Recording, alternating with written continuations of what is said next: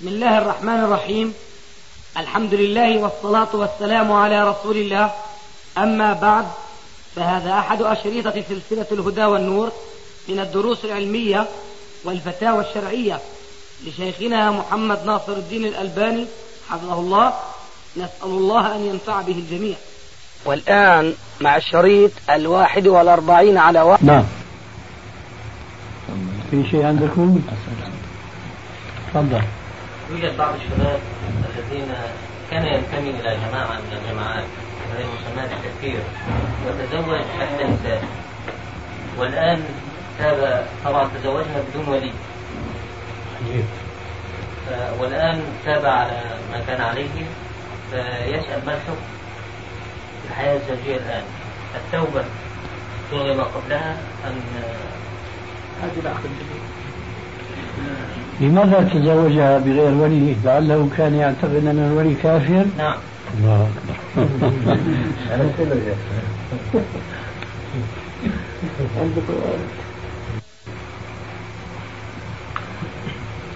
وأنجب أولاد. نعم. ما في فرق في أولاد ولا في أولاد فإما أن يكون هذا النكاح آه، جائزا أو غير جائز. لا إله إلا الله.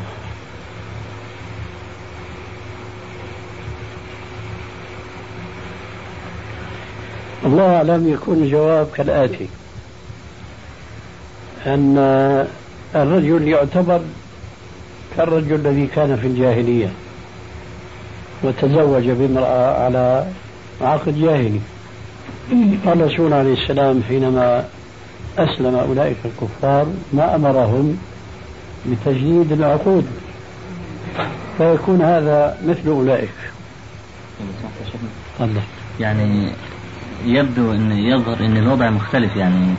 ان هذه شريعة استقرت ونصوص استقرت أنه لا زواج إلا بولي مثلا. نعم. ولأهل الجاهلية عذر أنه لم يأتيهم شرع نحو ذلك كالأموال التي أكلوها من الربا. فالرسول صلى الله عليه وسلم يقول لهم اتركوها ونحو ذلك. نعم. فيعني يظهر أن هذا الأمر. يعني مختلف. فلو مثلا قيل كان متأولا ولا هذا لا يدخل في باب التأويل؟ كان متأولا فأخطأ أو نحو ذلك أو كفر هذا هذا الوجه. نعم. وبلا شك الفرق الذي تتفضل به واضح جلي نعم. لكن لابد من أن نراعي اجتهاد المجتهدين المخطئين. لأنه مثلا اليوم آه، هناك مذهب آه، معروف بأنه يبيح للمرأة أو للفتاة البالغة سن الرشد أن تزوج نفسها بنفسها. المذهب الحنفي؟ نحن ما بدنا نفضح المذاهب الآن. خليها الأسطورة لا هم فقط يعني علم الأقوال يعني.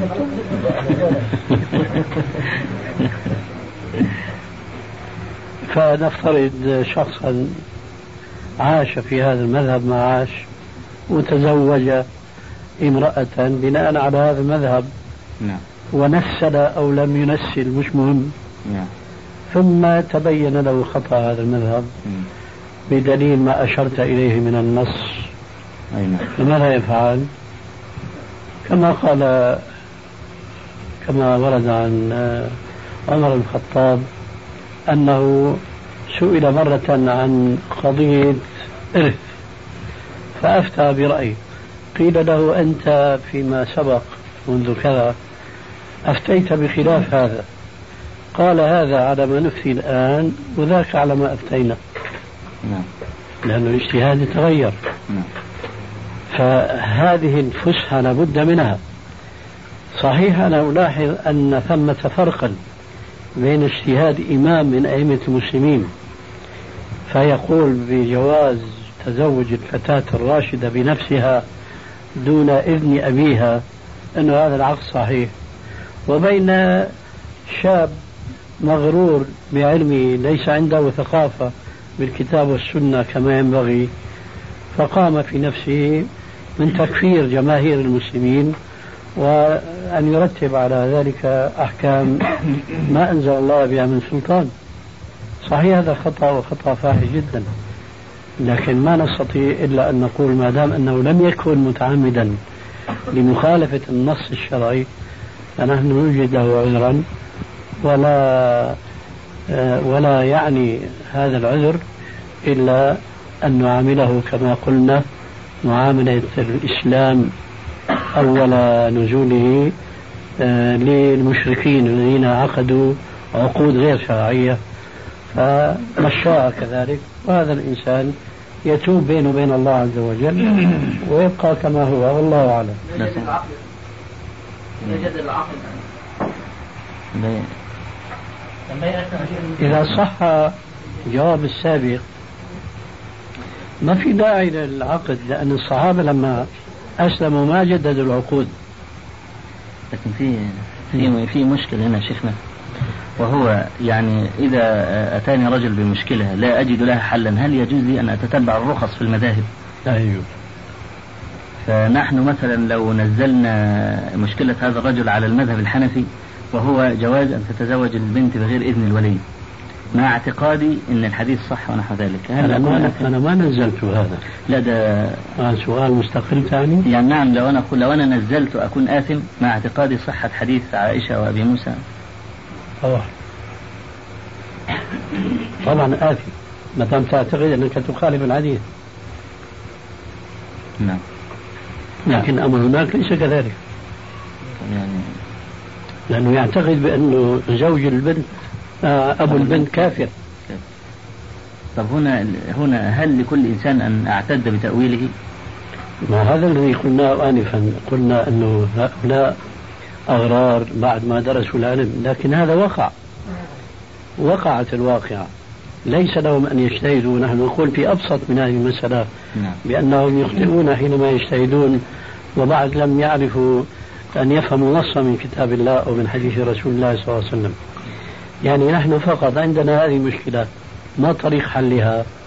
لا نستطيع أن نقول عقدك باطل وهؤلاء الأولاد يعني غير شرعيين ما دام أنه لم يكن بمثابة من تسأل عنه إنه يعلم أن أنه لا نكاح بولي ثم يخالف ذلك.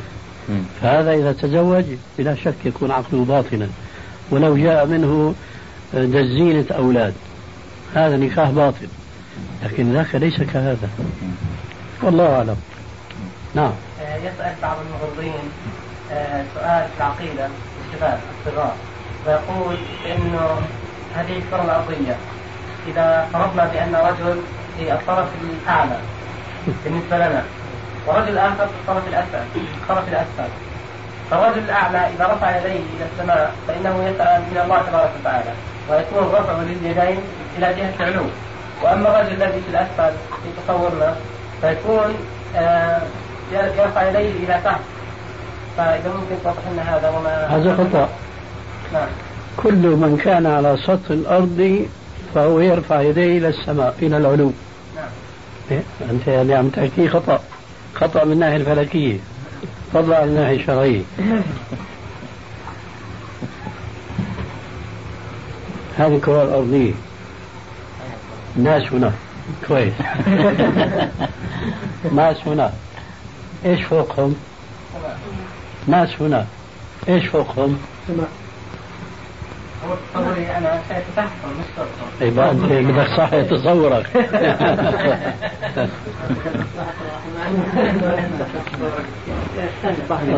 في بالنسبة الحقيقة للدف.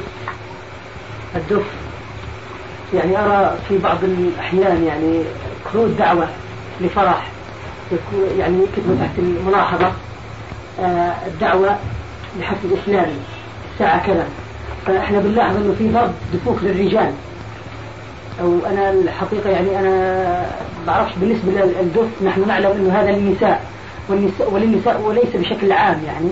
في المناسبة مناسبة محدودة حددها الرسول صلى الله عليه وسلم أحسن فما بعرفش إحنا نعرف إنه الأصل في الشيء كذلك الإباحة كيف؟ الأصل في الشيء هناك قاعدة أيوة. سبق وانت اخبرتني فيها يعني نعم. إنه الأصل في الشيء الإباحة نعم. ما لم يوجد إيش؟ دليل نعم. قاطع تحريم فما بعرفش بالنسبة لهذا يعني الضرب على الدف للرجال يعني كأنك تريد أن تقول ما الدليل على منع الرجال من ضرب الدب؟ نعم.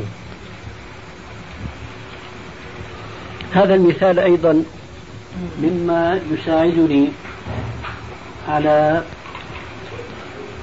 أن نقول ينبغي أن نفهم الكتاب والسنة على منهج السلف الصالح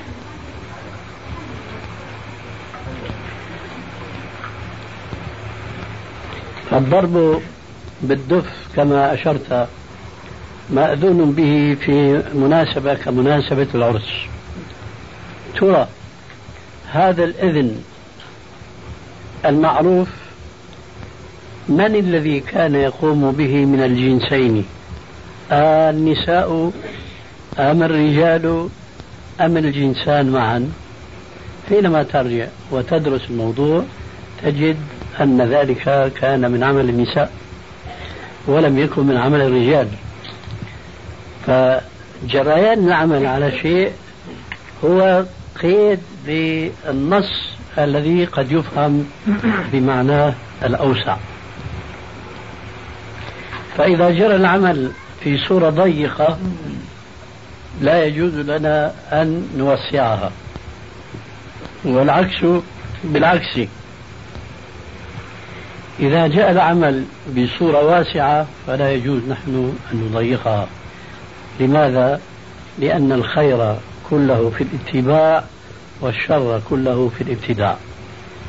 فإذا القضية تحتاج إلى معرفة واقع عمل السلف.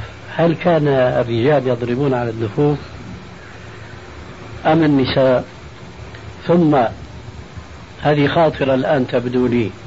إذا قيل بأن الرجال تضرب أيضا على الدف أو الدفوف في مناسبة كمناسبة العرس ترى يشتركون أيضا مع النساء فالنساء يضربن على الدفوف والرجال يضربن على الدفوف. أن تنقلب القضية رأسا على عقب فيقوم بوظيفة النساء الرجال. فبدل أن تضرب النساء على الدفوف تضرب الرجال على الدفوف. أما النساء من جهة والرجال من جهة هذا من الناحية العملية والفنية. مش مقبولة لابد لأنه راح يصير هناك إيش؟ خلط يعني لخبطة الشاهد الذي يذكره أهل العلم أن الضرب بالدف المباح والمستثنى من الأصل إنما هو خاص بالنساء دون الرجال. غيره؟ خلي الدور لغيرك. هلا لما يجيك السؤال آه تفضل. عن ذلك يعني يعني بعض العلماء الله يجزيهم الخير يقولون في بعض كتب ابن تيمية آه، يقول ذهب إلى أهل البصرة. فقال إني رأيت أهل البصرة ينتهون بشيء يعني معنى للتغبير أنا بعرف يعني إيه، ينتهون بالتغبير عن ذكر الله. وهناك تفسير هناك تفسير للتغبير يقولون هو الضرب على الدفوف والغناء أو الأناشيد. يعني هذا الإمام الشافعي رحمه الله يعلق على هذا الموضوع.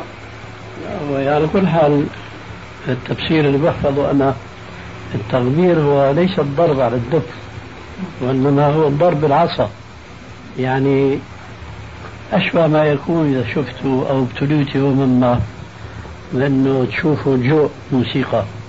له رئيس. شو بيعمل الرئيس؟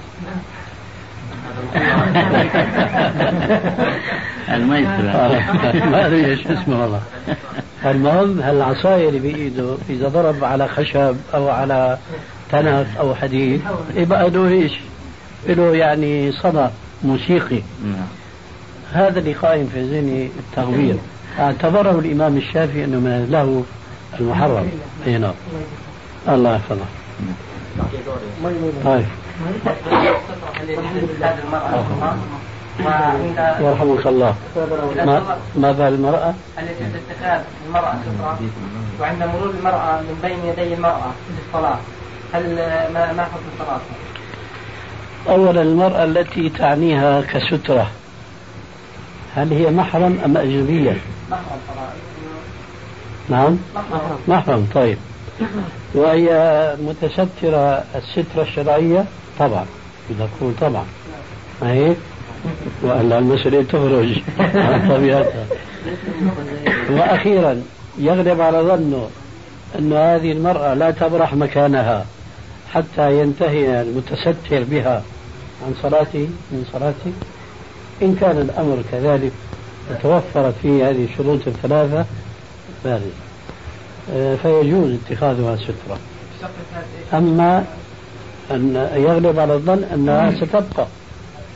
يعني هذا يقع معنا في المسجد مثلا آه، يقول أحدنا يصلي لا يجد مكان مناسب ليتستر فيجد إنسانا جالس يذكر الله أو يصلي مثلا فيتستر به وإذا بالرجل يبدو له أن ينهض فقبل أن يصلي المصلي خلفه لازم يعمل دراسة يا ترى هذا شو فإن غلب على ظنه القضية يعني لا يكلف الإنسان أن يتعمق ويعرف الخطأ يكفي غلبة الظن.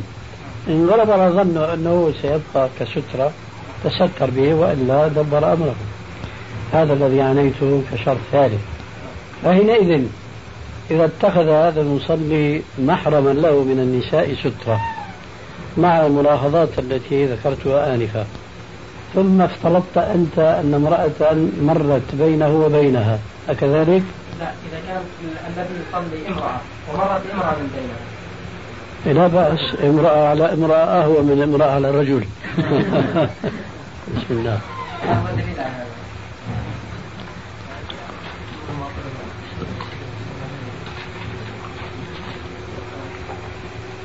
الدليل على ماذا تريد؟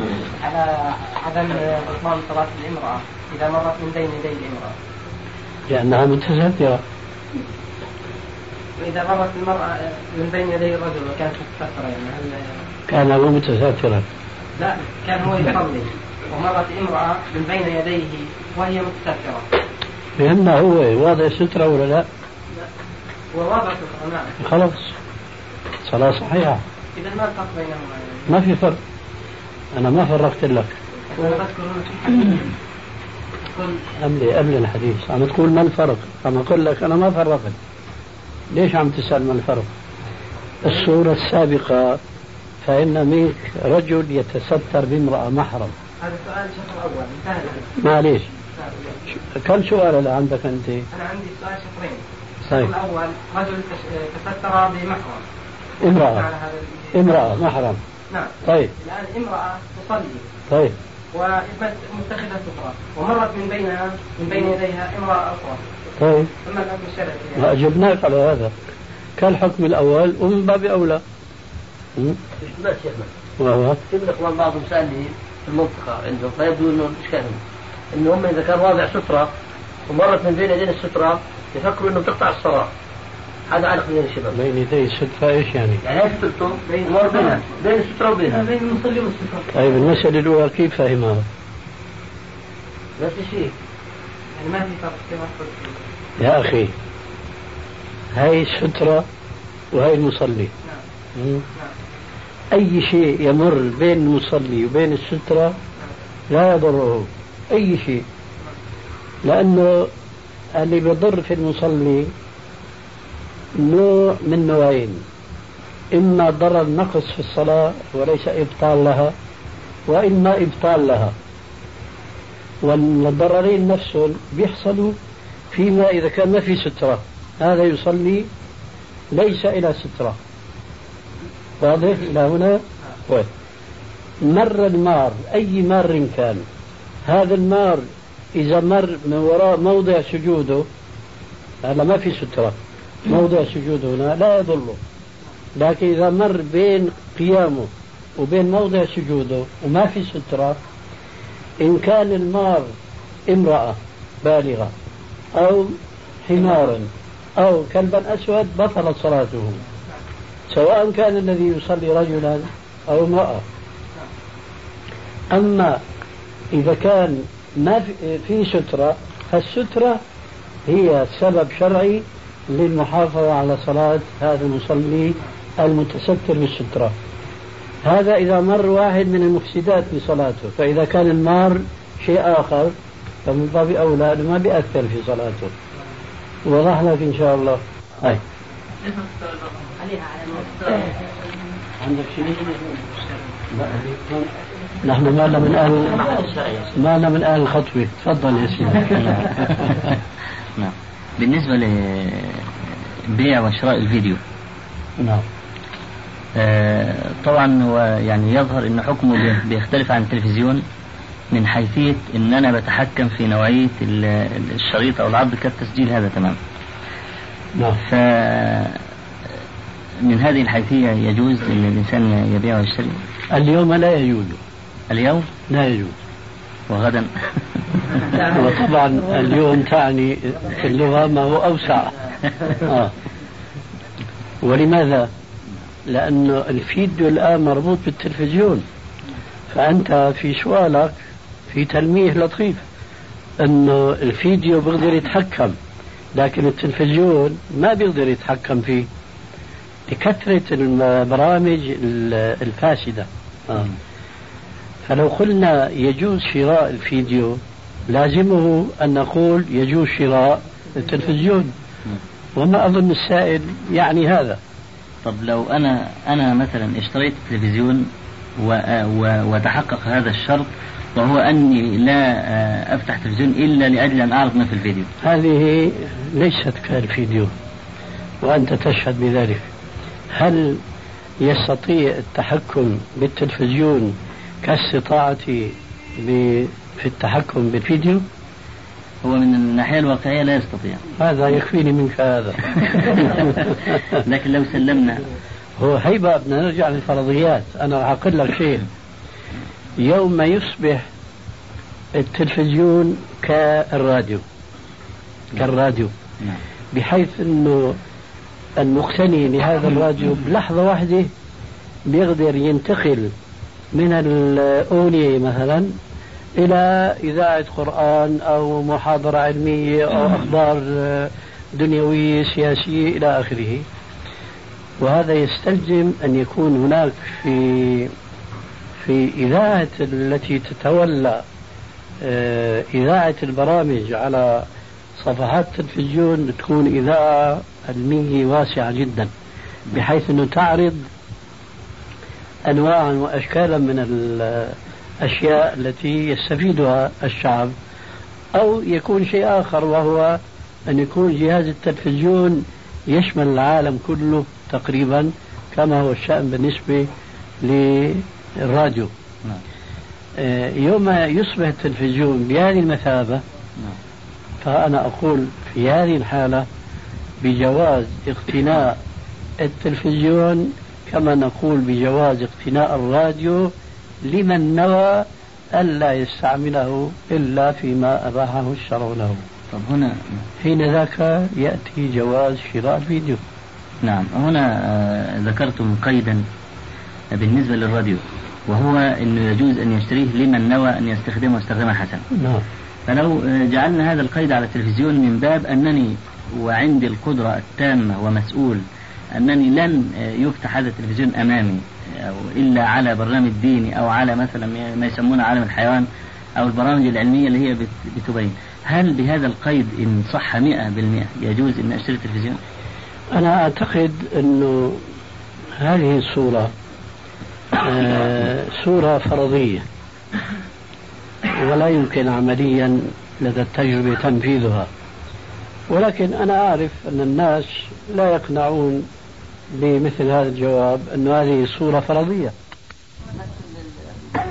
تعرض غالبا إما يكون يصحبها الموسيقى والشائع وأحيانا يكون مقدم لهذا البرنامج يتحدث المرأة وتظهر بصورتها هذا أيضا يدخل في موضوع حكم الصورة يا شيخ الآن يوم يعني تظهر أمامنا. ما بيكون حكم حكم؟ أي صورة هل يعني يحكي عنها أبو إسحاق ولا غيرها؟ لا الصورة صورة التلفاز. يعني تكون في ندوة.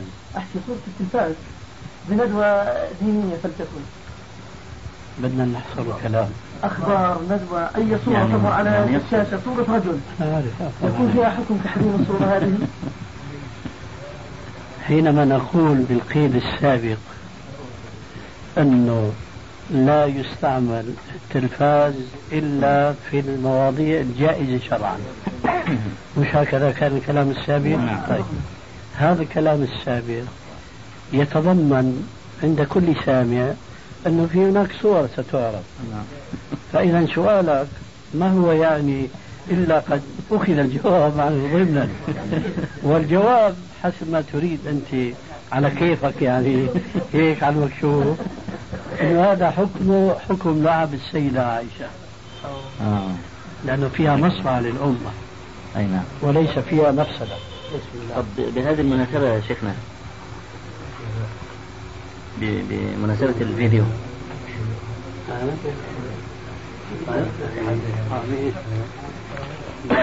بمناسبة الفيديو آه، كان آه، أحد الناس الأفاضل يعني ممن ينتسبون أنصار السنة عندنا دعا إلى عمل ما يسمى بالفيديو الإسلامي أو المسرح الإسلامي أو نحو ذلك. وبالفعل آه، يعني عرض الفكرة على ممثلين ممن على أساس تصوير السيرة النبوية كلها في حلقات مسلسلة فذلك يستدعي وجود نساء. وإن لم يعملن أصلا بالتمثيل. هل هذه الفكرة إسلامية أصلا؟ أعوذ بالله. حول نفس الموضوع يا شيخ في مسجد مقام على مكاتب لا بس أنا أريد لأن لا لماذا؟ هذا الجواب أريد أن أعرضه عليه لأنه هو غير مقتنع بكثير من الإخوة السلفيين ناقشوه وهو رجل كبير ولا يحتل مكانا يعني. وهو يرى هذه الفكرة يقول نحن بتغير العصر إحنا ممكن نعمل شريط فيديو لتعليم الصلاة مش حد كده. والسيرة النبوية ما عادش حد الآن بيقرأ. فإحنا نريد أن نريه المرئية نظرا من شر الفيديو فيقول نجعله فيديو إسلام. معليش نجعله فيديو إسلام. أنا بقول لو عرضوا في التلفزيون مثلا مناسك الحج. شيخ يطوف حول الكعبة يرمي الجمرات إلى آخره. أنا بقول أؤيد هذا. بناء على حديث لعب السيدة عائشة كما ألمحت آنفا. لكن هون في عامل وهو إدخال النساء في موضوع التمثيل ولا إيه سميته؟ التمثيل نعم. إيه. فمن هنا نحن نقول أعوذ بالله أما لو تعرى الموضوع عن إدخال النساء كعامل لتكملة القصة التي يريدونها فأنا ما في عندي مانع.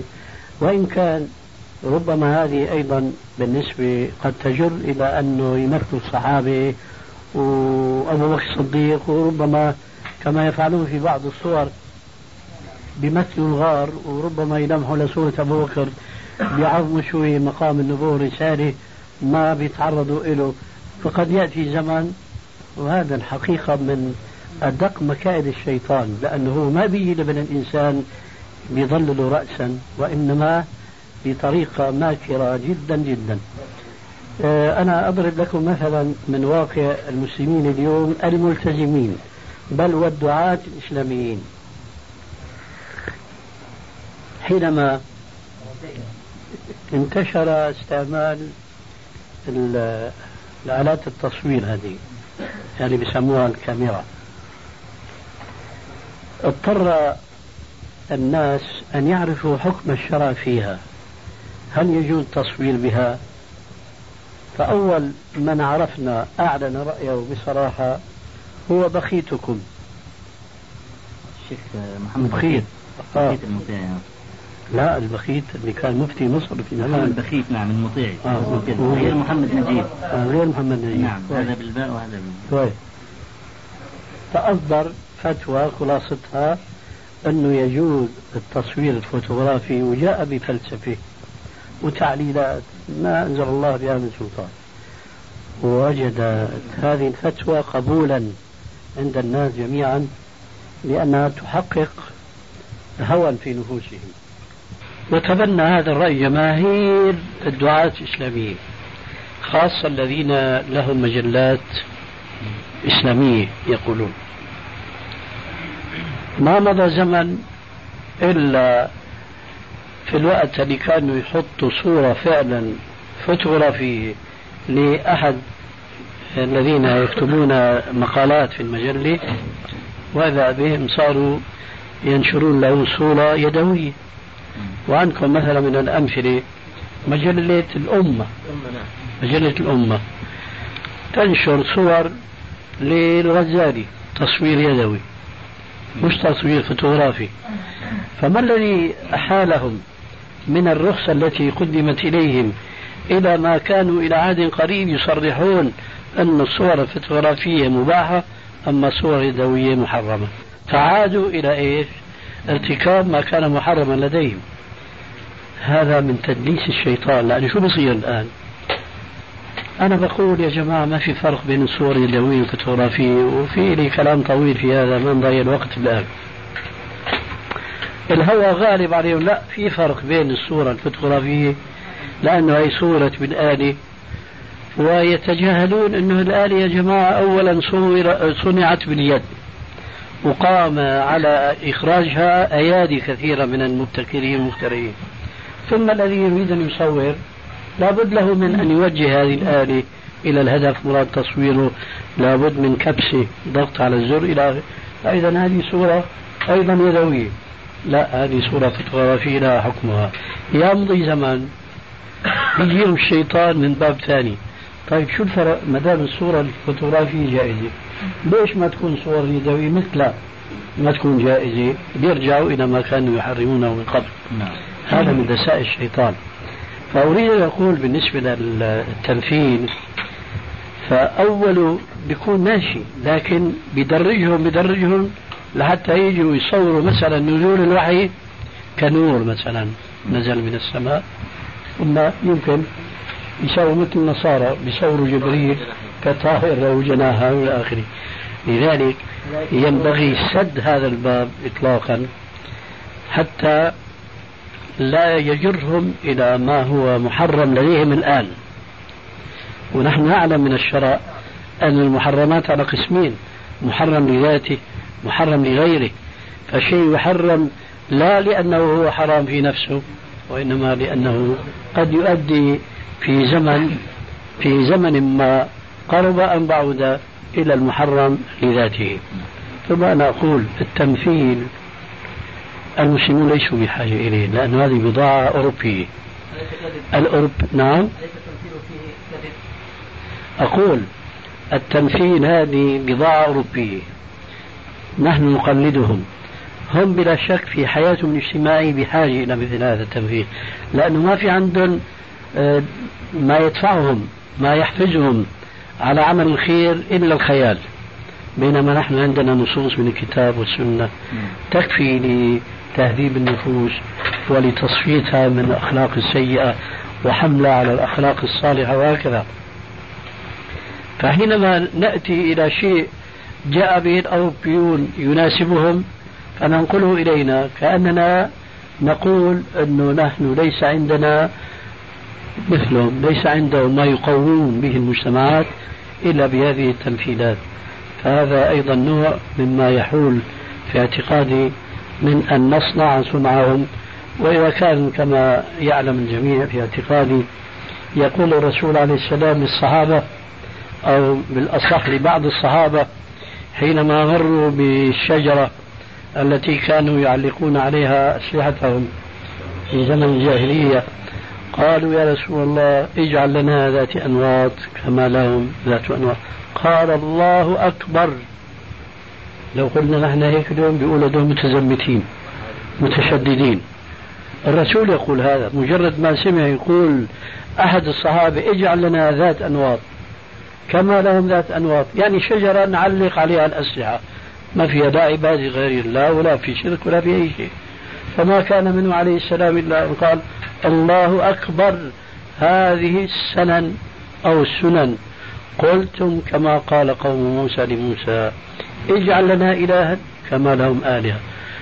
قديش في فرق بين قول قوم موسى لموسى اجعل لنا إلها وبين هؤلاء الصحابة أو بعضهم يقول اجعل لنا شجرة. لكن في مشابهة في اللفظ مع بعد القصد. لذلك الإسلام يحارب التشبه بالكفار ويقول من تشبه بقوم فهو منهم فأنا أنصح هذا الرجل لأنه أولا يعدل عن أن يتبنى التمثيل مهما احتاط فيه وسوف لا يتمكن من الاحتياط. وبخاصة أن يبعد يعني جنس النساء من أن يشاركنا في مثل هذه التمثيليات. نعم. نعم. طبعا كان سؤال وعم أيوه هو بينصح حاله هو بينصح حاله إنه نحن حطينا احتياط. ولا طب ده كان في جزئية. تصوير شوي. نعم. في سؤال الحقيقة يعني في اخ كان يسأل المشايخ الله يديهم خير فقالوا له اسأل الشيخ. فإحنا الحقيقة بدنا يعني على لسانه أسألك إياه. رجل مكث سبع سنوات طبعا عنده ذهب للزين لزوجته. وهذا الذهب يعني ذو قيمة. فالسبع سنين طبعا آه، ما زكاهم ما أخذ زكاتهم. نعم. طبعا هذا ذهب الزينة نعم. فيعني ما بعرفش الحكم. يعني سبع سنوات لم يزكي لم يطلع زكاة زكاة عن سبع سنوات ولو ذهب الحي كله. يعني. وذلك خير للنساء. الله يجزيك هذا إذا إيش؟ إذا آه، صار مثلا نصاب الزكاة إذا تعدى نصاب الزكاة. نعم. هذا هذا في بالنسبة لقراءة القرآن. قراءة القرآن طبعا آه، هناك بعرفش بالنسبة للنفساء أو الحائط أو الجنوب يقرأ القرآن مع اللمس مع لمس المصحف. نعم. هذا ما في يعني يعني غبار إن شاء الله. بالنسبة للنفساء والحائض ما في أي غبار لأنه النفساء والحائض في حكم الشرع آه، لسنا كالجنب. الجنب باستطاعته أن يتطهر أن يغتسل. فإذا أراد الجنب أن يقرأ القرآن وأن يمس القرآن فهو أولا باستطاعته أن يغتسل وثانيا ذلك خير له وأفضل. أما المرأة الحائض أو النفساء فهي لا تستطيع أن تغتسل. فالذي يريد أن يكون مرشدا لها. ليس له سبيل إلا أن يقول لها أمسكي عن قراءة القرآن سواء عن ظهر غيب أو عن قراءة الحاضر مس القرآن خاصة النفساء وبصورة أخص النفساء التي تأخذ أربعين يوما. فحينئذ يكون سبب لتحريمها من أن تستمر صلتها بينها وبين ربها بقراءة كلام الله تبارك وتعالى فهنا لابد إما أن يحرمها من هذه الصلة وإما أن يقول لها ما دام ما باستطاعتك أنك تسبي فأقرأي وهذا الذي نحن نقول به لماذا؟ لأنه أولا ليس عندنا دليل شرعي يحرم على الجنب سواء كان رجلا أو امرأة. ليس هناك دليل شرعي يحرم على الجنب أن يمس القرآن أو أن يقرأ القرآن. الأصل في الأشياء الإباحة وهذه قاعدة معروفة في أصول الفقه. ثانيا يوجد بعض الأحاديث التي تؤكد هذه القاعدة. هذا يعني كما يقال نور على نور. لو لم يكن هناك مثل هذه الأحاديث فالقاعدة تكفينا. لأن أي قاعدة علمية حينما تكون قاعدة علمية حقيقة فهي قائمة على أدلة شرعية مش على مجرد فكر أو هوى. فحينئذ إذا لم يأتي في الشرع لتحريم شيء دليل خاص نحن بنرجع في هذا الشيء إلى القاعدة. فمن القواعد مثلا الأصل في الأشياء الإباحة الأصل في الأشياء الطهارة. مثلا هلا عندكم هذه المسجلات؟ شيء معدن أبيض شيء بلاستيك أسود شيء كذا إلى آخره. هون مثلا كتابة حمراء يمكن على ورق إلى يا ترى هذول الأنواع هذه طاهرة ولا نجسة؟ إيه أنا بقول طاهر مثل ما قال صاحبنا. يمكن يقوم واحد يقول إيش؟ في عندك دليل؟ منين أجيب له دليل أنا ألوف مؤلفه من الأنواع موجودة على وجه الأرض ويتصرف فيها البشر. ما نستطيع نقول في عليها دليل هي طارة وهي طارة ودليل لكن شو دليلها القاعدة الأصل في الأشياء الطهارة. كمان مثلا المانجو حلال ولا حرام؟ تعرفها؟ مانجا مانجا. تعرفها؟ إيه، حلال أكلها ولا حرام؟ هات نص. نعم. مين بيجيب لك نص؟ إنه قال رسول الله. المانجا أكل حلال. في قواعد. الأصل في الأشياء الاباحه طيب آه.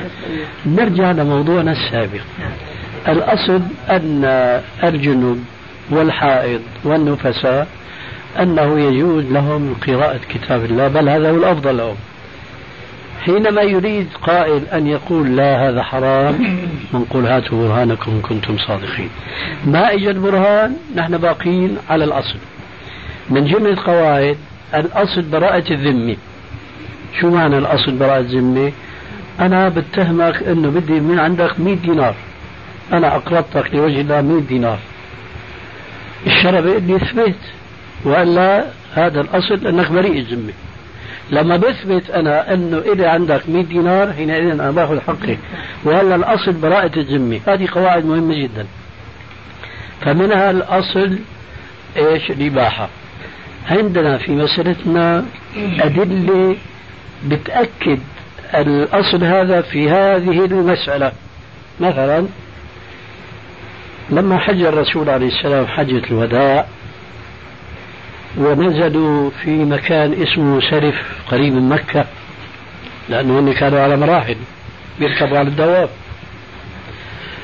فخيموا بطبيعة الحال. دخل الرسول عليه السلام على عائشة فوجدها تبكي. قال ما لك يا عائشة؟ أنفستي يعني حطي قالت نعم يا رسول الله. قال هذا أمر كتبه الله على بنات آدم. فاصنعي ما يصنع الحاج غير أن لا تطوفي ولا تصلي. يا ترى الحاج ماذا يصنع؟ يدخل المسجد الحرام ولا ما بيدخل المسجد الحرام؟ بيطوف. بيطوف. ما قال لا تدخلي المسجد الحرام؟ لو أراد منها أنه ما تدخل المسجد الحرام راح تقدر تطوف ما تقدر تطوف لكن هو لا يريد منها أن يحرمها من أن تدخل المسجد الحرام. وإنما يريد أن لا تطوف. ولذلك قال فاصنعي ما يصنع الحاج غير ألا تطوفي. إذا يجوز للمرأة الحائض أن تدخل المسجد الحرام. فإذا جاز لها المسجد الحرام لا يجوز لها المساجد الأخرى من باب أولى. هذا قياس أولوي. طيب ترى الحاج ما بيقرأ قرآن؟ بيقرأ قرآن. فإذا يجوز لها أن تقرأ القرآن. بنص هذا الحديث. وهكذا. فالأصل في الأشياء الإباحة فيجوز للمرأة الحائض والنفساء أن تقرأ فإذا ما طهرت توضأت اغتسلت وتوضأت وقرأت يكون هذا أفضل لها. سؤال أخير. في بالنسبة للسجود حديث الرسول صلى الله عليه وسلم يقول لا معنى الحديث لا يبرك أحدكم كما يبرك البعير أو كما قال صلى الله عليه وسلم. نعم. في حديث آخر يقول يضع يديه قبل ركبتيه. آه، الحقيقة أنا رأيت بالنسبة للبعير يعني أمامي آه، هو وضع يديه قبل ركبتيه. ما أصبت كيف؟ ما أصبت قصد أنا لا أعرف يعني قبل الإيدين الأماميات قبل الخلفية. الأماميات قبل الخلفية. قبل يعني الاماميات أنا لا أعرف يعني رجلين وخلف.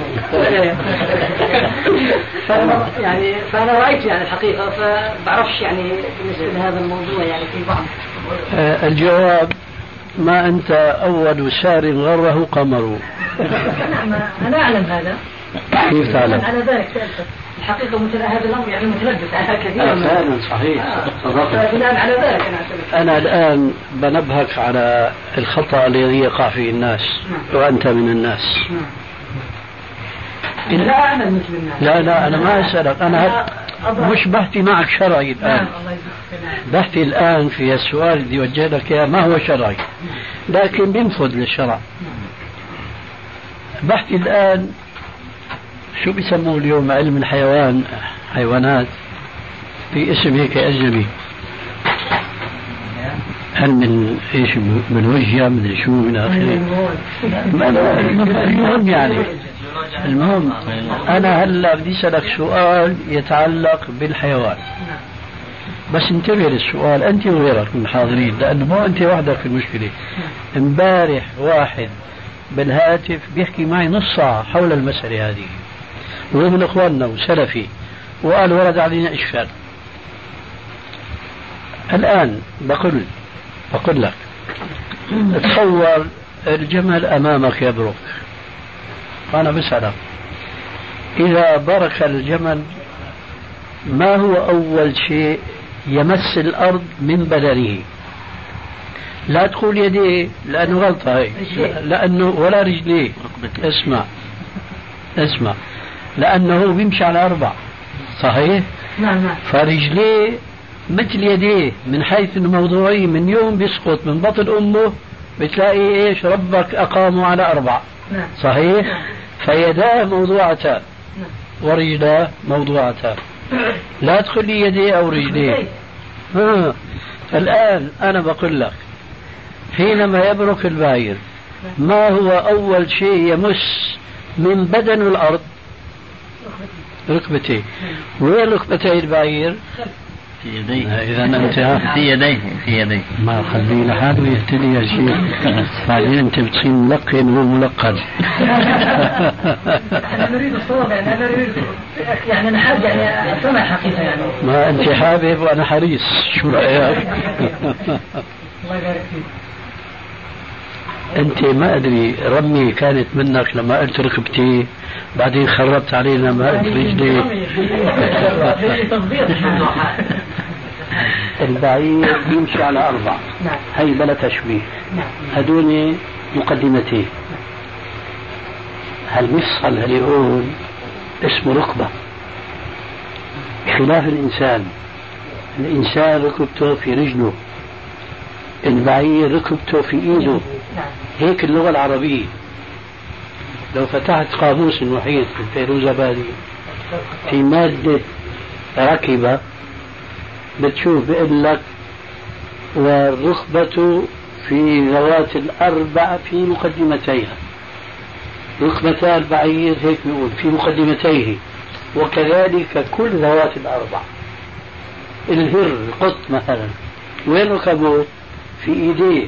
الأرنب وين ركبه في ايديه الماعز الغنم وين ركبه في ايديه فمن هون المشكلة بتضيع على الناس.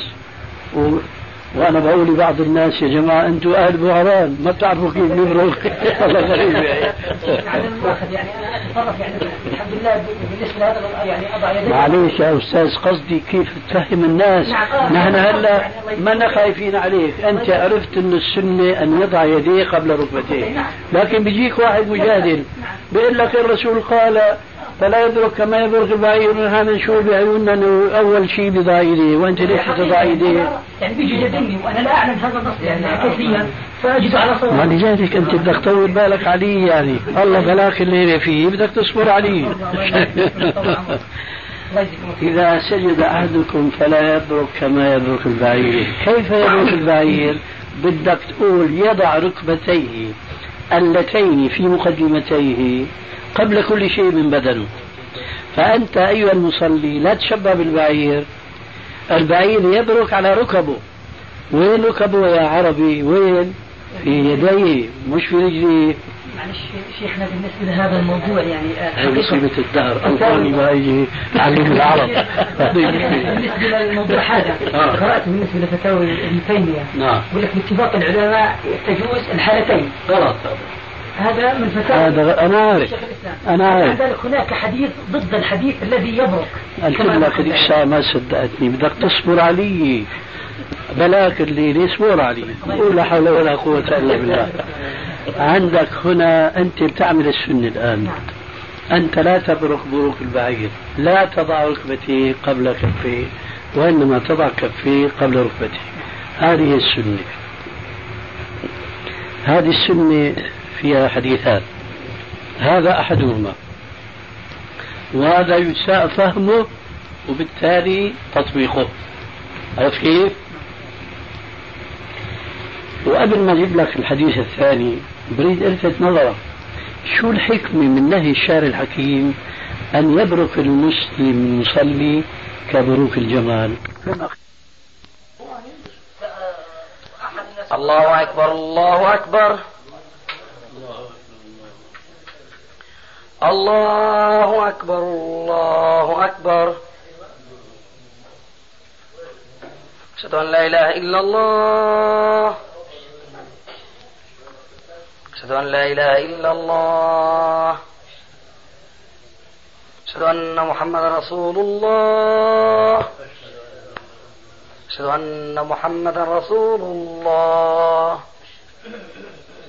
حي على الصلاة. حي على الصلاة. حي على الفلاح. حي على الفلاح. الله أكبر الله أكبر. لا إله إلا الله.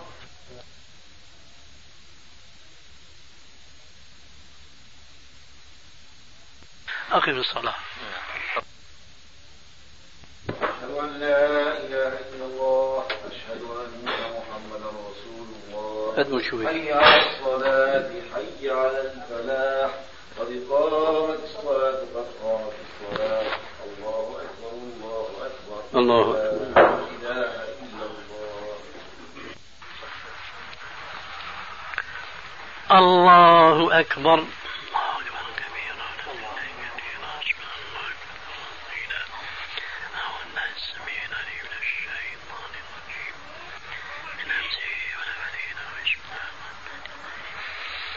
الحمد لله رب العالمين. الرحمن الرحيم. مالك يوم الدين. إياك نعبد وإياك نستعين. اهدنا الصراط المستقيم. صراط الذين أنعمت عليهم غير المغضوب عليهم ولا الضالين. آمين. تبارك الذي جعل في السماء بروجا وجعل فيها سراجا وقمرا منيرا. وهو الذي جعل الليل والنهار خلفة لمن خلفة لمن أراد أن يتذكر أو أراد شكورا. وعباد الرحمن الذين يمشون على الأرض هونا وإذا خاطبهم الجاهلون قالوا سلاما. والذين يبيتون لربهم سجدا وقياما والذين يقولون ربنا اصرف عنا عذاب جهنم إن عذابها كان غراما إنها ساءت مستقرا ومقاما والذين إذا أنفقوا لم يسرفوا ولم يقتلوا وكان بين ذلك قواما والذين لا يدعون مع الله إلها آخر ولا يقتلون ولا يقتلون النفس التي حرم الله إلا بالحق ولا يزنون ومن يفعل ذلك يلقى أثاما يضاعف له العذاب يوم القيامة ويخلد فيه مهانا إلا من تاب وآمن وعمل عملا صالحا فأولئك فأولئك يبدل الله سيئاتهم حسنات وكان الله غفورا رحيما ومن تاب وعمل صالحا فإنه يتوب فإنه يتوب إلى الله متابا. الله أكبر.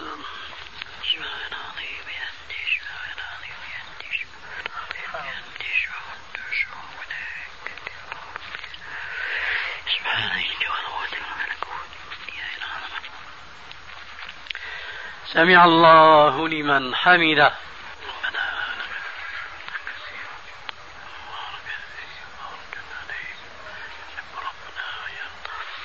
الله أكبر.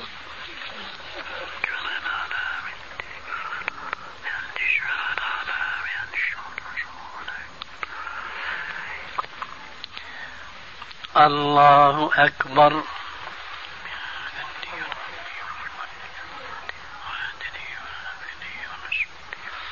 الله أكبر.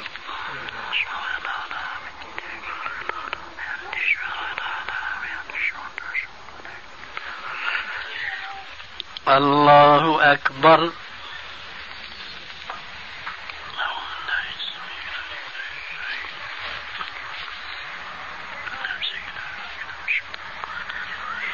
الحمد لله رب العالمين. الرحمن الرحيم. مالك يوم الدين. إياك نعبد وإياك نستعين. اهدنا الصراط المستقيم. صراط الذين أنعمت عليهم. غير المغضوب عليهم ولا الضالين. آمين. والذين لا يشهدون الزور وإذا مروا وإذا مروا باللغو مروا كراما. والذين إذا ذكروا بآيات ربهم لم يخروا لم يخروا عليها صما وعميانا. والذين يقولون ربنا هب لنا من أزواجنا وذرياتنا. ربنا هب لنا من أزواجنا وذرياتنا قرة أعين. وجعلنا للمتقين إماما. أولئك يجزون الغرفة بما صبروا ويلقون فيها تحية وسلاما. خالدين فيها حسنت مستقرا ومقاما. قل ما يعبأ بكم ربي لولا دعاؤكم فقد كذبتم فسوف يكون لزاما. الله أكبر.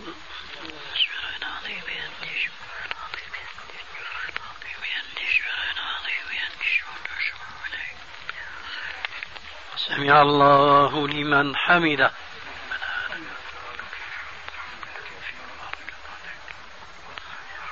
الله أكبر.